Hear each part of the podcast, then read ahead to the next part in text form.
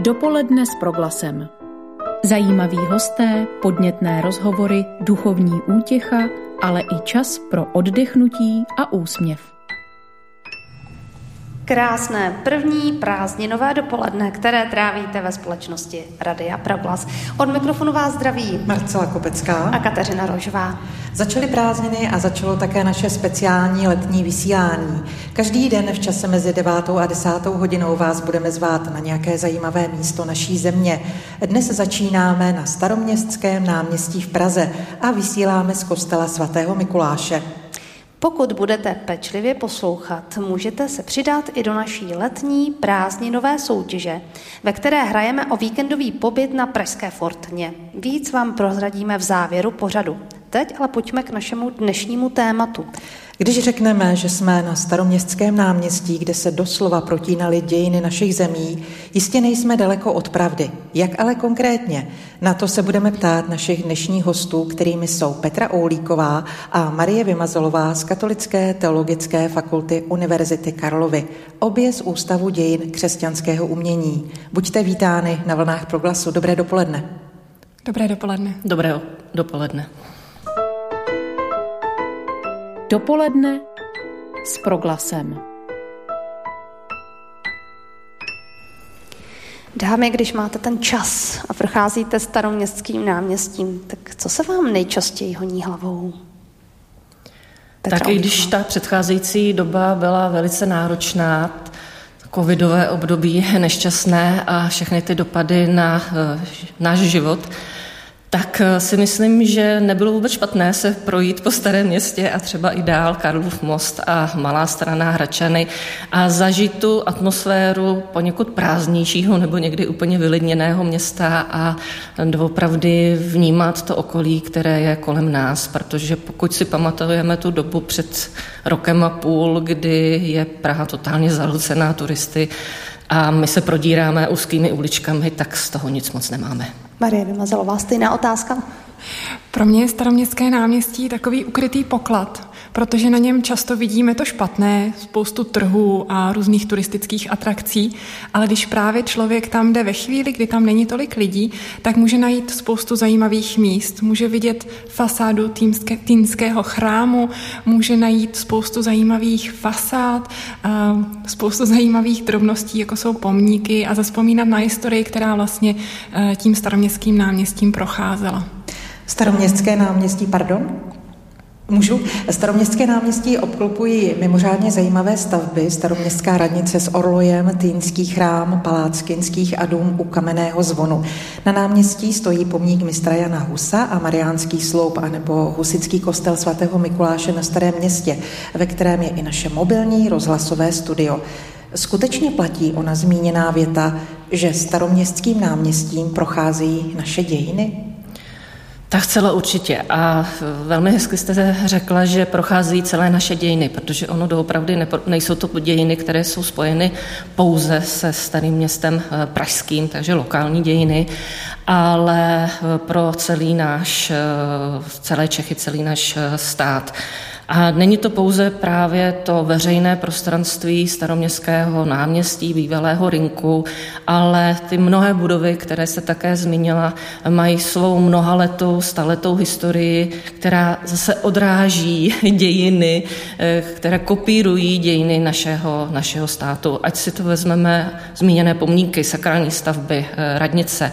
Eh, je to zrcadlo těch našich společných dějin. Jaká je vůbec historie tohoto prostoru neuvěřitelného? Dočetla jsem se, že vlastně staroměstské náměstí se rozkládá na ploše více než 9000 metrů čtverečních. Jak to vlastně všechno začalo? Tak začalo to již v raném středověku, ty dějiny starého města Pražského nebo velkého města. My máme na druhém břehu Vltavy malou stranu, tak tady je to to větší eh, velké město jako část Prahy tak začínají někdy v tom raném středověku 12. 13. století. Máme v mnoha měšťanských dobách ještě ty původní středověké sklepy. Ale tím významným právě centrem je ten staroměstský ring náměstí, kdy prakticky každé to náměstí sloužilo jako tržiště, takže jako místo setkávání. Nedaleko se nachází Ungelt, což bylo místo, kde vlastně docházelo k proclívání veškerého zboží, které bylo do Čech, nejenom do Prahy, ale do Čech přivezeno cizími kupci, takže to už taky, taky něco znamená. A jak jsem říkala, není to pouze místem teda tržiště, ale také místem setkávání a mnohdy i bouřlivých setkávání, eh, manifestací, protestů. A když vzpomeneme třeba po husickou dobu nebo tu husickou dobu, tak je staroměstské náměstí i místem, dějištěm těch nešťastných a smutných eh, událostí, příběhů, kdy eh, tady byl třeba v roce 1437 popraven poslední husický hejtman Jan, Roháč z Dubé.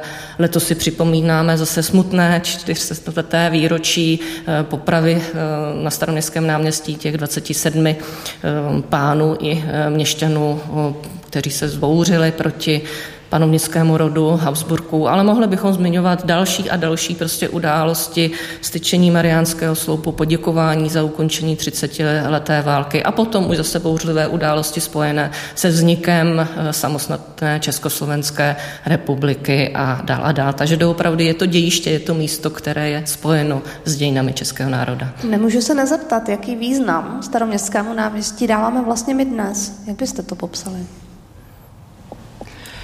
Já jsem nad tím uvažovala, když jste uh, říkala, že je to vlastně jedno z těch nejstarších a jedno z největších náměstí Prahy, uh, čím to, že je vlastně důležitější než Karlovo náměstí, které je větší a taky má svůj historický význam. A uh, říkala jsem si, že to, to vlastně ta plocha toho náměstí, která je do čtverce, dejme tomu, a je vlastně taková kompaktní a těm lidem dává ten prostor toho uzavřeného města. A zároveň tam jsou ty dva kostely, které krom těch velkých dějných událostí dávají i ten, tu možnost toho denního žití. Byla tam i Krocínova kašna, byla tam taková ty věci denní potřeby a to si myslím, že ať máme ty potřeby toho člověka středověkého, anebo toho člověka 21. století stále potřeba schromažďovat se, tak nám vlastně to staroměstské náměstí nabízí a umožňuje nám místo, kde můžeme potkat jeden druhého a proto si myslím, že je to pro nás důležité. Stačí se rozhlédnout vlastně na kteroukoliv stranu a můžeme se ptát, tak tedy kostel Pany Marie před Týnem, známý jako Týnský chrám, jehož stavba probíhala od poloviny 14. století do prvních desetiletí 16. století. Patří mezi umělecky nejvýznamnější pražské kostely, a to jak po stránce architektonické, tak svým dochovaným vnitřním mobiliářem. I jeho historie je mimořádně zajímavá. Jak to tedy s ním bylo? Tak je to takový typický příklad právě té památky kostela sakrální stavby, která odráží dějiny českého národa, protože eh, zpočátku sloužil jako ten hlavní farní katolický kostel na starém městě Pražském. V dobách eh, husických ho eh, převzala, převzali kališníci, takže tady nastává to dějné období, kdy ta duchovní zpráva je svěřená kališnické, později utraktivistické eh, církvy a hezky to třeba odráží eh, fasáda, kde eh, v období vlády Jiříka z Poděbra, tam na fasádu právě byla umístěna socha panovníka Jiřího z Poděbra a také zlatý kalich, Přišla Bílá hora po bělohorské události, kostel se dostává zase pod zprávu teda římskokatolické církve a ten kalich byl odstraněn, materiál byl použit na svatozář Pany Marie, takže takové viditelné znamení zase jako změny i toho duchovního správce a je velice dobře, že v současné době tam vlastně máme eh, oba dva symboly. Máme tam umístěný opět teda eh, kalich, ale také i panu Marii, která, která je ten týnský chrám zasvěcen. Když jsme u toho unikátního mobiliáře, tak co byste mohli k němu říct? Vlastně na, na co se lidé mají zaměřit, když se do tohoto prostoru dostanou? Ten mobiliář v interiéru chrámu je vlastně takové spektrum historie eh, našeho výtvarného umění, protože tam eh, najdeme jak středověké památky, což je eh, samozřejmě samotná ta schrána, ta architektura, která se pne z hůru, ale pak také například třeba známý baldachín Matěje Rejska. Ale když postoupíme do dalších století, tak zde nacházíme mnoho barokních památek, i možná netradičně ranní raně barokních, které se nám v prostoru interiéru zachovaly. A jsou tam například malby Antonína Stévence nebo Jana Jiřího Heinče a především hlavní oltář od Karla Škréty, kde nacházíme obraz na nebevzetí Pany Marie, který je inspirován italskými vzory, takovými jmény, jako je eh, například Anibale Karáči a na tom obraze vidíme, jak Pana Maria je vynášena na nebesa a pod ní jsou apoštolové, kteří jsou vlastně udíveni eh, tím jevem, který před sebou mají. To je hlavní oltářní obraz a nahoře v nástavci už potom čeká nejsvětější trojice, eh, která je připravena panu Marii eh, korunovat. To je takové raně barokní krásné dílo, které je ale vloženo do té gotické schrány, do toho do nebe vyhnaného prezbytáře, který vlastně nám ochraňuje celý ten krásný barokní oltář. Uzavírají v tuto chvíli Petra Uhlíková a Marie Vymazalová z Katolické teologické fakulty Univerzity Karlovy, obě z Ústavu dějin křesťanského umění. Stále zůstávají našimi dopoledními hosty. Dopoledne s proglasem. A informace o soutěži přineseme v závěru našeho dnešního letního setkání. Stále posloucháte dopoledne s proklasem, za jehož mikrofon nyní usedá farářka Husického kostela svatého Mikuláše v Praze na staroměstském náměstí, odkud i my dnes vysíláme. A to paní Libuše Rojtová. Pěkné dopoledne. Dobré dopoledne. Paní Farářko, tak vaše církev je z historií tohoto kostela spojena od roku 1920. Eh, jak slouží tenhle ten kostel dnes? Jak slouží? Určitě je poznamenán nejen dobou covidovou, ale i posledními 30 lety, kdy se vlastně vystěhovala, vystěhovalo obyvatelstvo z centra Prahy. Tak eh, to myslím všechny kostely, které tady jsou, pocítili ten odliv eh, domorodců, těch, kteří tady bydlí v sousedství a potkávají se. Vlastně ten lid odsud byl rozptýlen a pronikl sem lid turistický. Eh, samozřejmě otázka, co je dobře, co je špatně. Já eh, znám ten prostor ještě z doby klidnější, je to 42 let, co jsem přijala kněžské svěcení a naše církev tedy prožila 101 let a tady měla svůj počátek, své vyhlášení. Eh, bylo rozhodnuto 8. ledna 2020, ale 11. ledna 2020 to zde bylo prohlášeno lidu, to byla zřejmě neděle, takže se, to dost, takže se to dostalo mezi lidi, už to přestalo být e, založení církve především jednání katolického modernistického e, duchovenstva, které usilovalo o určité změny byl to samozřejmě, předcházel tomu samozřejmě určitý boj i mezi nimi a hlasování, jestli prosadit nové myšlenky, spíš než nové myšlenky, nový způsob křesťanského života. E, zda jít cestou e, uprostřed katolické církve a nebo se odloučit a zvítězilo v hlasování e, to, co možná bylo rychlejší, snadnější, odloučit se. A tak vznikla vlastně ta samostatná církev, která se odloučila od té jurisdikce římské a také vídeňské, protože to, to spětí trůnů dvou církevních i panovnických, tam právě bylo to, co velmi vadilo. Takže eh, tohleto osvobození přineslo velkou radost a k radosti právě těch, kteří eh, prvního patriarchy Karla Farského eh, bylo to, že může to být právě tady.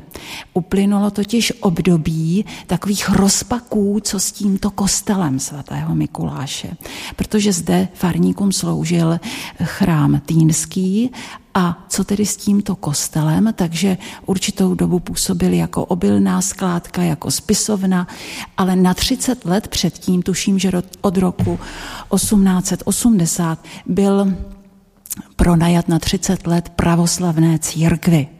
A ta potom dostala chrám v Reslovce a na Olšanech a proto vlastně opouštěla tento chrám a e, městská rada, magistrát vlastně umožnil naší církvi tady vlastně prohlásit se a byl pronajat na 100 let za korunu, tuším, e, byl pronajat naší církvi a bylo to spojeno s velkou vděčností, radostí, protože eh, ještě církev Československá neměla své prostory. Eh, někde mm, působila v evangelické modlitebně, někde ve škole, někde v hospodě, někde na louce eh, a teprve se sbíraly prostředky na výstavbu nových kostelů, které byly na přelomu 30. 30. roku zhruba postaveny. Je to ten kostel na Vinohradech výstavný, je to kostel v Holešovicích, který tuším v roce 27 byl vystavený. E, moje rodina je z tohoto Holešovického kostela ale ještě to tam nebylo zcela dostavěno, pokud vím, takže moje babička měla v roce 29, 29. září svatbu tady v tomto kostele, moje maminka potom v roce 55, 6. srpna měla také tady svatbu a já 1. září eh, v roku 1974 eh, jsem měla tady se svým manželem také svatbu. A to mě váže eh, k té radosti, která přinesla té církvi tento kostel v době, kdy ona samozřejmě eh, byla už tím, že navazovala na katolickou spiritualitu a měla vlastně chtěla mít československou katolickou spiritualitu. Ona nechtěla být eh, rovnou protestantská. Ona má sedm svátostí a to určuje tu teologii církve i to vnímání prostoru, eh, eh, sakrálního prostoru a profánního prostoru. Takže s velkou radostí jsem pak chodili také významní lidé, kde se eh, mohlo jednat právě o důležitých věcech. Chodil jsem hm, patriarcha Karel Farský, chodil jsem, a to je dost důležité, sochař František Bílek, který má svůj krucifix ve svatovíckém chrámu, ale pak už pracoval pro naše kostely, dokonce navrhnul v Chínově kostel, ten se bohužel ne, nestačil postavit. Eh, myslím, že ta naše církev utrpěla tím, že přišla válka. A to, co bylo nadějně rozděto, tak se nedožilo ani 20 let. A už vlastně přišlo eh, tahle ta nepříznivá doba druhé světové války. Pak v roce 48, kdy se lidi trošku nadechli, přišlo zase další období nepříznivé, což bohužel určilo eh, vlastně mm, způsob života a ty prostory, které církev měla. A to, co se zde dřív odehrávalo, samozřejmě my jsme převzali eh, především ty katolické věřící, kteří už chtěli věřit nějak jinak. A nebo to byli ti, kteří by bývali upadli ale kam do bezvěrectví. E, takže my jsme jakoby zachytávali do té sítě, která po vyhlášení Československé republiky chtěla něco jinak československého, specificky československého ale kde. Takže ta naše církev vlastně přebírala katolicky vychované, mnohdy katolicky vychované lidi a do jakéhosi svobodnějšího prostoru. Pokud můžu, vy jste mluvila o té proměně zdejší farnosti, díky tomu, že se lidé různě odstěhovali a tak podobně. Eh, jak se to tedy projevuje konkrétně? Kdo je dnes nejčastějším návštěvníkem těchto prostor? Jsou to turisté? Určitě ne, ale jsou to lidé, kteří přece jenom zbytek jich tady ještě zůstal žít. A nebo jsou to ti, kteří se odstěhovali, museli se odstěhovat na sídliště a mají ještě dost sil se vracet na to, do toho svého domova, takže sem přicházejí z různých končin eh, vlastně Prahy, z okruhu Prahy.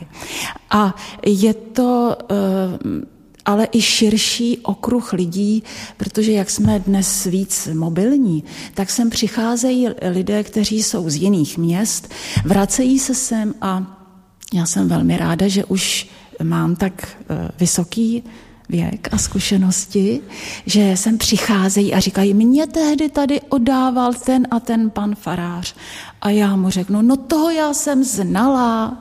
A tak se hned můžeme eh, líp spolu eh, potkat nějak eh, duchovně trošku i, že znám tu jeho situaci, kterou zažíval. Takže jsou to ti lidé, kteří tady něco zažili svátostného, nebo tady žili dlouhá léta, ale tenhle kostel vždycky byl vnímán jako nadfarnostní, kdy se sem vlastně přicházeli slavit mimořádná výročí. Ať už byla společenská, církevní, osobní, tak to sem vždycky přicházeli ti lidé oslavit. To je to ta událost na náměstí, kdy de- demonstrují tu svoji, ten svůj manželský slib. Nechtějí si tu nechat tu lásku už jenom pro sebe, ale tady to chtějí všem vyznat, eh, snad i za ty zdi toho chrámu. A to je to uh, určující pro tu spiritualitu, která tady je a díky tomu, že tady byli benediktíni určitou dobu, tak vlastně oni měli prostředky na to, aby ten dům boží eh, svěřili architektu eh, velmi povolanému eh, Kiliánu Ignácu Dizeneroferovi a vznikla tady krásná stavba, jak se říká, i kameny budou vypovídat o boží slávě. A já to tady cítím, já to tady zažívám. Někdo tady může zažívat takové to nepříjemné nátlakové baroko, takové to zlato, kterého je až příliš, tak to tady někteří e, zažívají, jako kdyby se evokovala ta doba určitého temna. Ale já tady cítím světlo a možná, že i to požehnání toho patrona Mikuláše, jsou tady i fresky, které nejenom z Mikulášova období a e, z jeho práce, to je teda ta práce dohlížet nad obchodníky, jak už tady bylo zmiňováno, že tady bylo tržiště, naproti přes vodu vlastně taky na náměstí bylo tržiště, zase je tam ten Mikuláš, který má chránit ty obchodníky, ale je tady mezi námi i voda. A Tady je právě jedna z maleb na zdi, kdy on vlastně utišuje vody, eh, bouře na moři. A takže to je tady pro mě taková připomínka té schopnosti toho Mikuláše. Pak jsou tady vlastně ještě i eh, vlastně na jiných místech připomenutí vlastně té podpory finanční, eh, tajné, kterou Mikuláš vlastně udělal, aby vysvobodil ty tři dívky z toho nešťastného manželství, jak se mu připisuje, ale je tady i, ten, i ty připomínky z Benediktova života. A díky tomu, že tady benediktíni, kteří sem přišli z Emaus, tak vlastně tady mohli investovat do toho prostoru, tak to tady je, i když se mnohé právě za té doby určitých rozpaků předtím, než vlastně měli pravoslavní tento kostel, no rozpaků, byla to josefínská reforma, která vlastně zase vy, vy, vyhodila, je to tak, vlastně eh, ty benediktínské mnichy odsud, kteří zde měli přistavené i domy, klášterní budovy, úžasný refektář, tak ti odsud byli vlastně jaksi vyhnáni. A mohl vlastně ten kostel eh, mít tady ještě jí po nich určité dědictví, ale mnoho dalšího bylo odvezeno, řekla bych i rozchváceno, jak se uvádí v, v literatuře. Takže mnoho hezkého tady zbylo, co nás přivádí i sochy k tomu, že tady opravdu je ten sakrální prostor, kde člověk má být chráněn a dodnes to tady zažívám, kdy lidé sem přicházejí jako do, jako do azylu, pod ochranu nejvyššího a tady je to území, kdy jsou chráněni. Paní Farářko, jak se projevila pandemie na životě tohoto kostela? Nijak významně. E, nás to příliš nezasáhlo, protože tady je tak velký prostor, že e, vlastně ti naši věřící se tak docela samovolně ukáznili a nechodili často do sboru, ale přichází, přicházeli sem vždycky, když to pro ně bylo důležité a vždycky se vešli do toho limitu. Takže jsem ráda, že jsme nemuseli streamovat, nemuseli jsme jiným způsobem přenášet, ale ti, kteří cítili potřebu sem přijít a zažít společenství, vždycky to tady naštěstí našli. Říká Libuše Rojtová, farářka církve Československé husické v kostele svatého Mikuláše v Praze na staroměstském náměstí, odkud dnes také vysíláme letní vydání pořadu dopoledne s proglasem. My vám děkujeme za čas, který jste si pro nás udělala a také za prostory, které jste nám poskytla. Děkuji, že jste nás navštívili. Přijďte zase.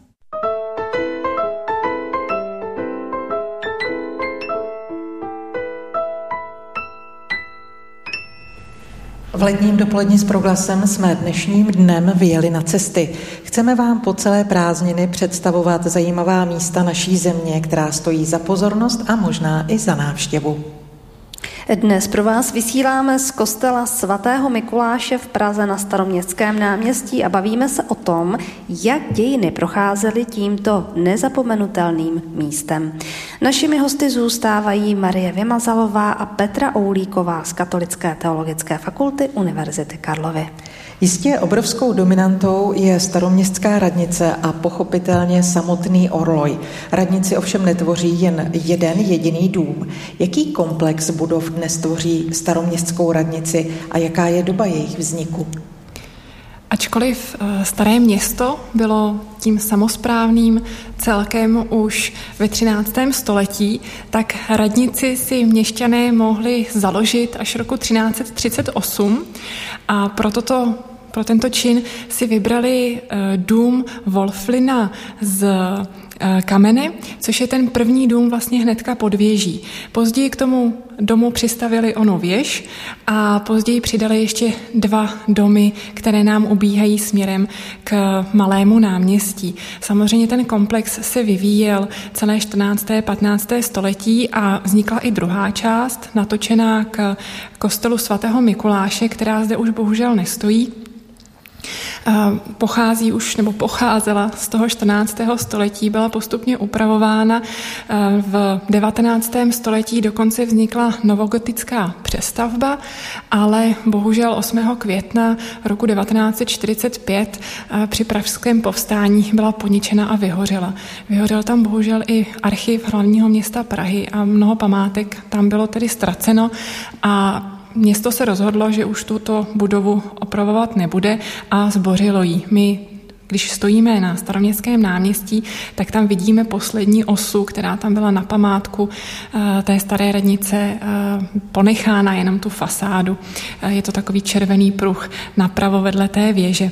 A dostavba ale staroměstské radnice je velké téma. Už na počátku 20. století, když tam ještě stál ten novogotický, novogotický dům, tak byly vypisovány velké soutěže, jak staroměstskou radnici přestavět po roce 1945 v tom bylo pokračováno, ale a pokračuje to do dnešních dní, ale e, nikdy se k tomu nepřistoupilo, protože právě v roce 1945 ten úřad, ta um, staroměstská radnice byla přenesena na nedaleké malostranské náměstí, e, které je taky Mariánské náměstí, pardon, Mariánské náměstí, eh, které je taky krásným zákoutím nedaleko staroměstského náměstí do nové budovy Osvalda Polívky, eh, kde vlastně to ústřední gro městské radnice sídlí do dnešních dní.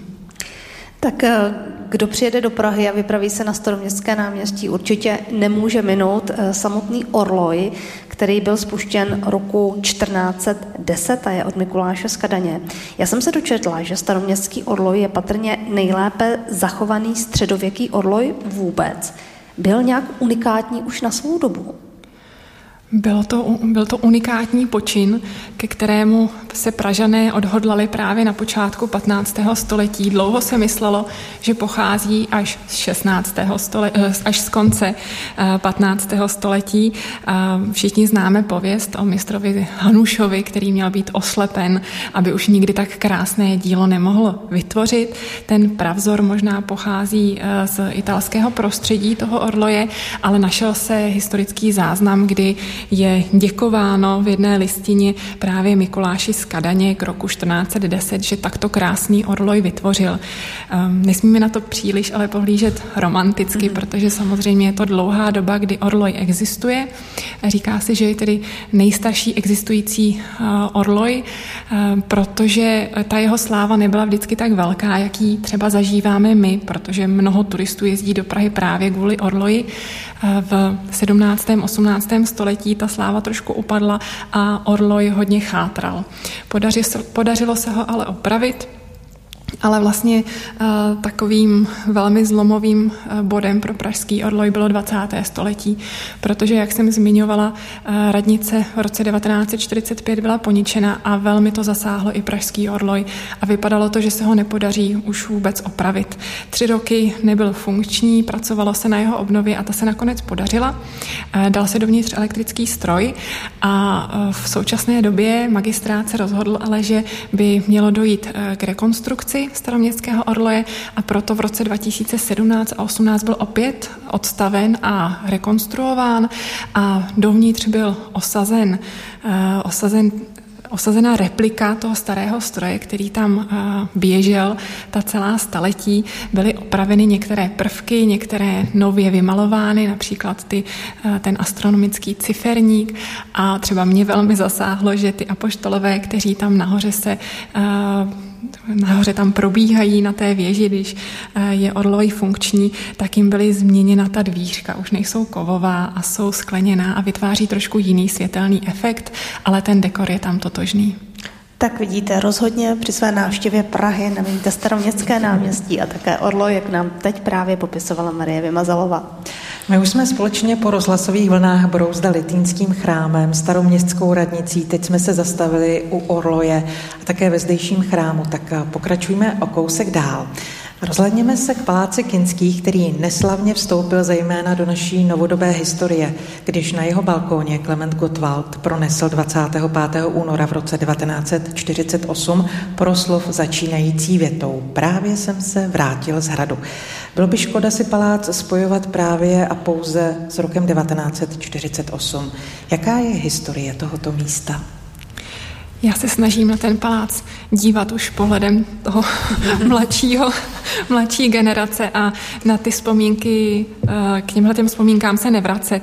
Eh, v mých očích je to eh, krásný pozdně barokní palác, který vznikl v polovině 18. století a má rokokovou fasádu. Tím je možná trošku jiný oproti tomu týnu, oproti tomu té věži staroměstské radnice. Najednou tam máte trošku toho, toho cukroví rokokového a vznikl původně pro Jana Arnošta Goldce, takže se mu někdy říká Gold Kinských, ale později ho eh, koupil hrabě Kinský a proto to označení současné.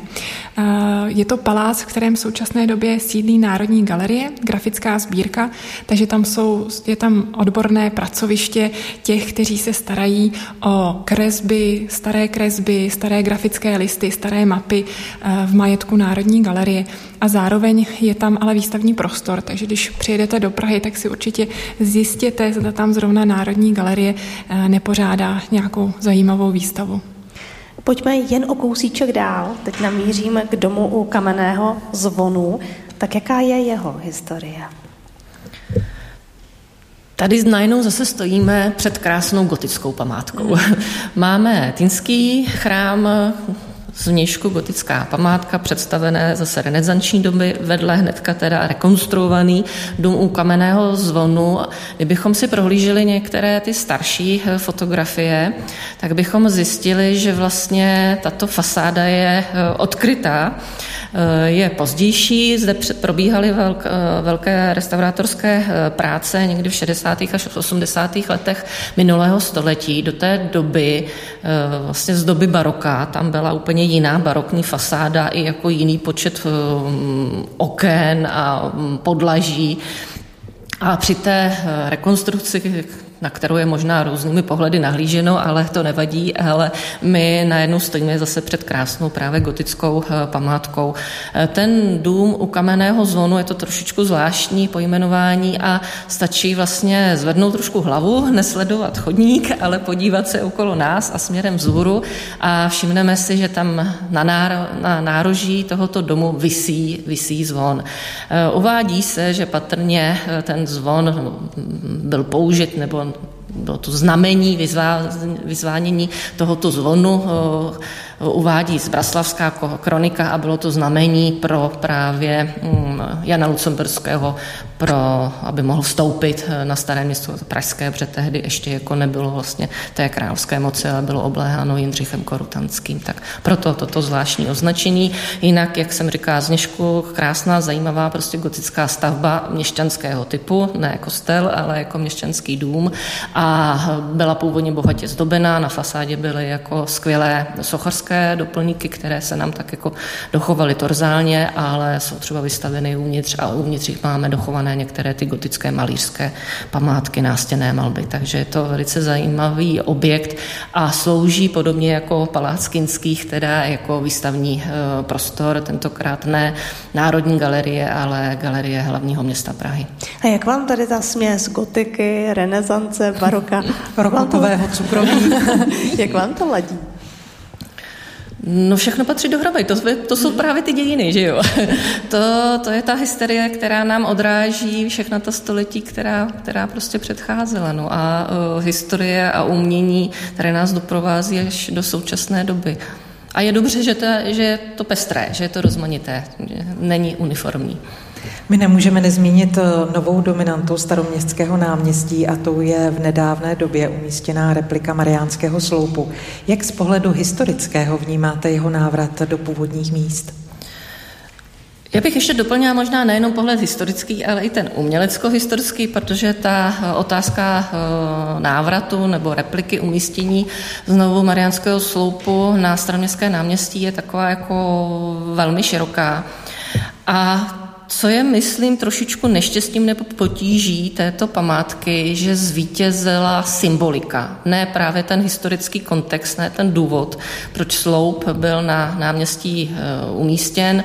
Jenom pro připomenutí stalo se tak v roce 1650 eh, jako poděkování eh, za jako uhájení Švédů, proti, kteří obléhali tenkrát eh, Prahu na sklonku 30-leté války. Takže to bylo primárně poděkování za ukončení války, za to, že se Prahu podařilo uhájit a poděkování tedy už v duchu tom katolickém poděkování paní Marii. Ale jak jsem říkala, je škoda, že zvítězila ta symbolika a potom prostě existují strany, které jsou různě i znesvářené, kteří do té symboliky dosazují svůj úhel, úhel pohledu. Ale třeba i z toho urbanistického hlediska ten sloup tam patří a je dobře, že tam opět je. No a nemůžeme ani minout pomník eh, Jana Husa, tak možná i vás poprosím o krátké shrnutí tady těch bouřlivých historických událostí kolem něj. Tak jestliže Mariánský sloup byl styčen jako poděkování, tak eh, ta geneze vzniku eh, pomníku mistra Jana Husa je trošičku jiná. To zatím byla politická aféra. Zatím bylo tak trošičku hádání na zemském sněmu nebo při jednom zasedání v roce 1889, kdy se jednalo o umístění eh, desky pamětní mistra Jana Husa na tehdy nově vzniklý postavené Národní muzeum, tak eh, vznikl rozpor, nebo byla tam připomínka jednoho poslance, eh, Karla Schwarzenberka, na adresu husitů. A to vyvalo takovou, že to jsou žáři a prostě ničitele a tak dále. A to vyvalo takový odpor, že se ustanovil spolek nejenom pro umístění pamětní desky na Národní muzeum, ale právě pro zhotovení eh, pomníku mistra Jana Husa. Byly vypsány soutěže eh, sochařské, nakonec v tom druhém kole zvítězil významný secesní sochař eh, Ladislav Šaloun a ten zase do toho pomníku tak jako trošičku promítnul vlastně svůj myšlenkový svět a to, že to je nějaký symbol, alegorie, která má připomínat mistra Jana Husa a mm, ne úplně jako tu historickou, ale samozřejmě jako historickou postavu, ale byl tam víc ten symbolický jako rozměr. Ale co je důležité, ten pomník byl odhalen, eh, styčen v roce 1915. Do roku 1918 tam stál i Mariánský sloup. A Ladislav Šaloun ten pomník koncipoval, eh, myslel na ten celý prostor staroměstského náměstí a počítal s tím, že tady máme prostě vertikálu Mariánského sloupu, a spíše horizontálně jako koncipovaný ten pomník mistra Jana Husa. A ještě bych chtěla dodat, že vlastně mistr Jan Hus byl, byl kněz, eh, věřící a ctitel Pany Marie, takže se doplňují. Já v tom nevidím žádný rozpor. Já vám děkuji za odpověď a my se už za chvíli vydáme na královskou cestu. Pokud chcete, zůstaňte s námi v letním dopoledni s proglasem. Na naše otázky budou dál odpovídat Marie Vymazalová a Petra Oulíková z Katolické teologické fakulty Univerzity Karlovy. Dopoledne s proglasem. My dnes vysíláme z kostela svatého Mikuláše na Pražském staroměstském náměstí Petra Oulíková a Marie Vymazalová z Katolické teologické fakulty Univerzity Karlovy obě z Ústavu dějin křesťanského umění stále zůstávají našimi hosty. Přichází čas vydat se ze staroměstského náměstí zase o kousek dál. A proč k tomu nezvolit třeba královskou cestu, která tudy procházela? Královská cesta je název historické trasy centrem českého hlavního města, po které projížděli nastávající čeští králové ke korunovaci. Kudy trasa vedla, čím byla zajímavá? Ta samotná trasa začínala u dnešního obecního domu, což je na nedalekém náměstí republiky, pak procházela právě staroměstským náměstím a Karlovou ulicí eh, přes Karlův most překročila Vltavu a pak přes Malostranské náměstí, Nerudovou ulicí nahoru na Pražský hrad, eh, kde čeští králové vlastně vstupovali do toho nejvýznamnějšího pražského okrsku, k tomu nejvýznamnějšímu kostelu, ke katedrále svatého Víta. Zajímavá inspirace i pro ty, kteří by se rozhodli do Prahy vydat a třeba se vydat i královskou cestou. My vás ale teď, milí posluchači, pozveme k soutěžní otázce. Tady je. Zapojte se do velké letní soutěže s proglasem. Vítěze čeká prodloužený kontemplativní víkend pro dvě osoby v prostředí Pražské Fortny na Hradčanech. Poslouchejte dopoledne s proglasem během července a srpna od pondělí do čtvrtka od 9. hodiny. Každý čtvrtek budeme mít pro vás soutěžní otázku.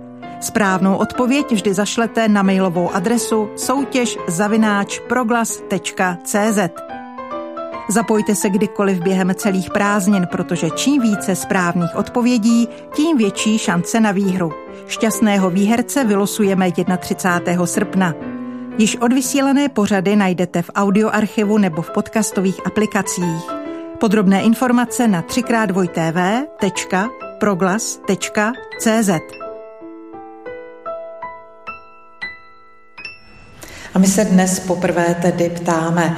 Týnský chrám je zlidovělé označení kostela, který najdete v Praze na staroměstském náměstí. Nás ale zajímá, jaký je jeho přesný název. Správnou odpověď, jak už bylo řečeno, zasílejte na mail soutěž no a na našich internetových stránkách najdete vše potřebné. Dámy, než se rozloučíme, protože náš čas se opravdu chýlí, tak uh, už jsme říkali, že Praha okolí stojí za svou návštěvu. Která z těchto míst, třeba i z těch, o kterých jsme mluvili, máte vy osobně za tu srdeční záležitost, nebo nás pozvěte ještě někam jinam? Petra Ulíková. Tak já bych asi volila podle situace. Eh, kdybych eh, chtěla takový to místo pro zastavení, sklidnění, stišení, v letních měsících i třeba schlazení, tak jako bych vstoupila a je mi asi jedno do jakého pražského kostela, protože tady jich máme hrozně moc. a ten druhý moment je eh, sednout se někam na nábřeží a eh, k Vltavě a dívat se právě na ten Pražský hrad, na malou stranu, na tu krásnou dominantu, kterou si myslím, že nám můžou závidět všichni cizinci. Typ Marie Vymazalová. Já bych zůstala na Pražském hradě, na Hradčanech a pozvala bych vás do Pražské Lorety, to je moje srdeční místo, protože myslím si, že málo které hlavní město má přímo v srdci uh, města poutní místo s kostelem, svatou chýší a mnoha kaplemi a mnoha uměleckými díly. Z kostela svatého Mikuláše na staroměstském náměstí se pomalu a jistě budeme loučit. Jsem moc ráda, že dnes poprvé jsme se potkali s hosty, kteří přijali naše pozvání. My moc děkujeme dámám z Katolické teologické fakulty. Byli s námi Petra Uhlíková a Marie Vymazalová. A také děkujeme farářce zdejšího kostela paní Libuši Rojtové za to, že tu s námi byla, že nám umožnila právě z těchto prostor pro vás vysílat. Zítra po deváté se s námi můžete vydat na bojiště u Hradce Králové. Připomeneme si 155. výročí největší bitvy 19. století na území Čech, která se odehrála v roce 1866. Z kostela svatého Mikuláše na staroměstském náměstí se loučí Marcela Kopecká a Kateřina Rožová a za technickou podporu děkujeme Pavlu Smolkovi. Naslyšenou. A pěkné léto vám všem. Dopoledne s proglasem. Každý všední den mezi devátou a desátou jsme v tom s vámi už 25 let.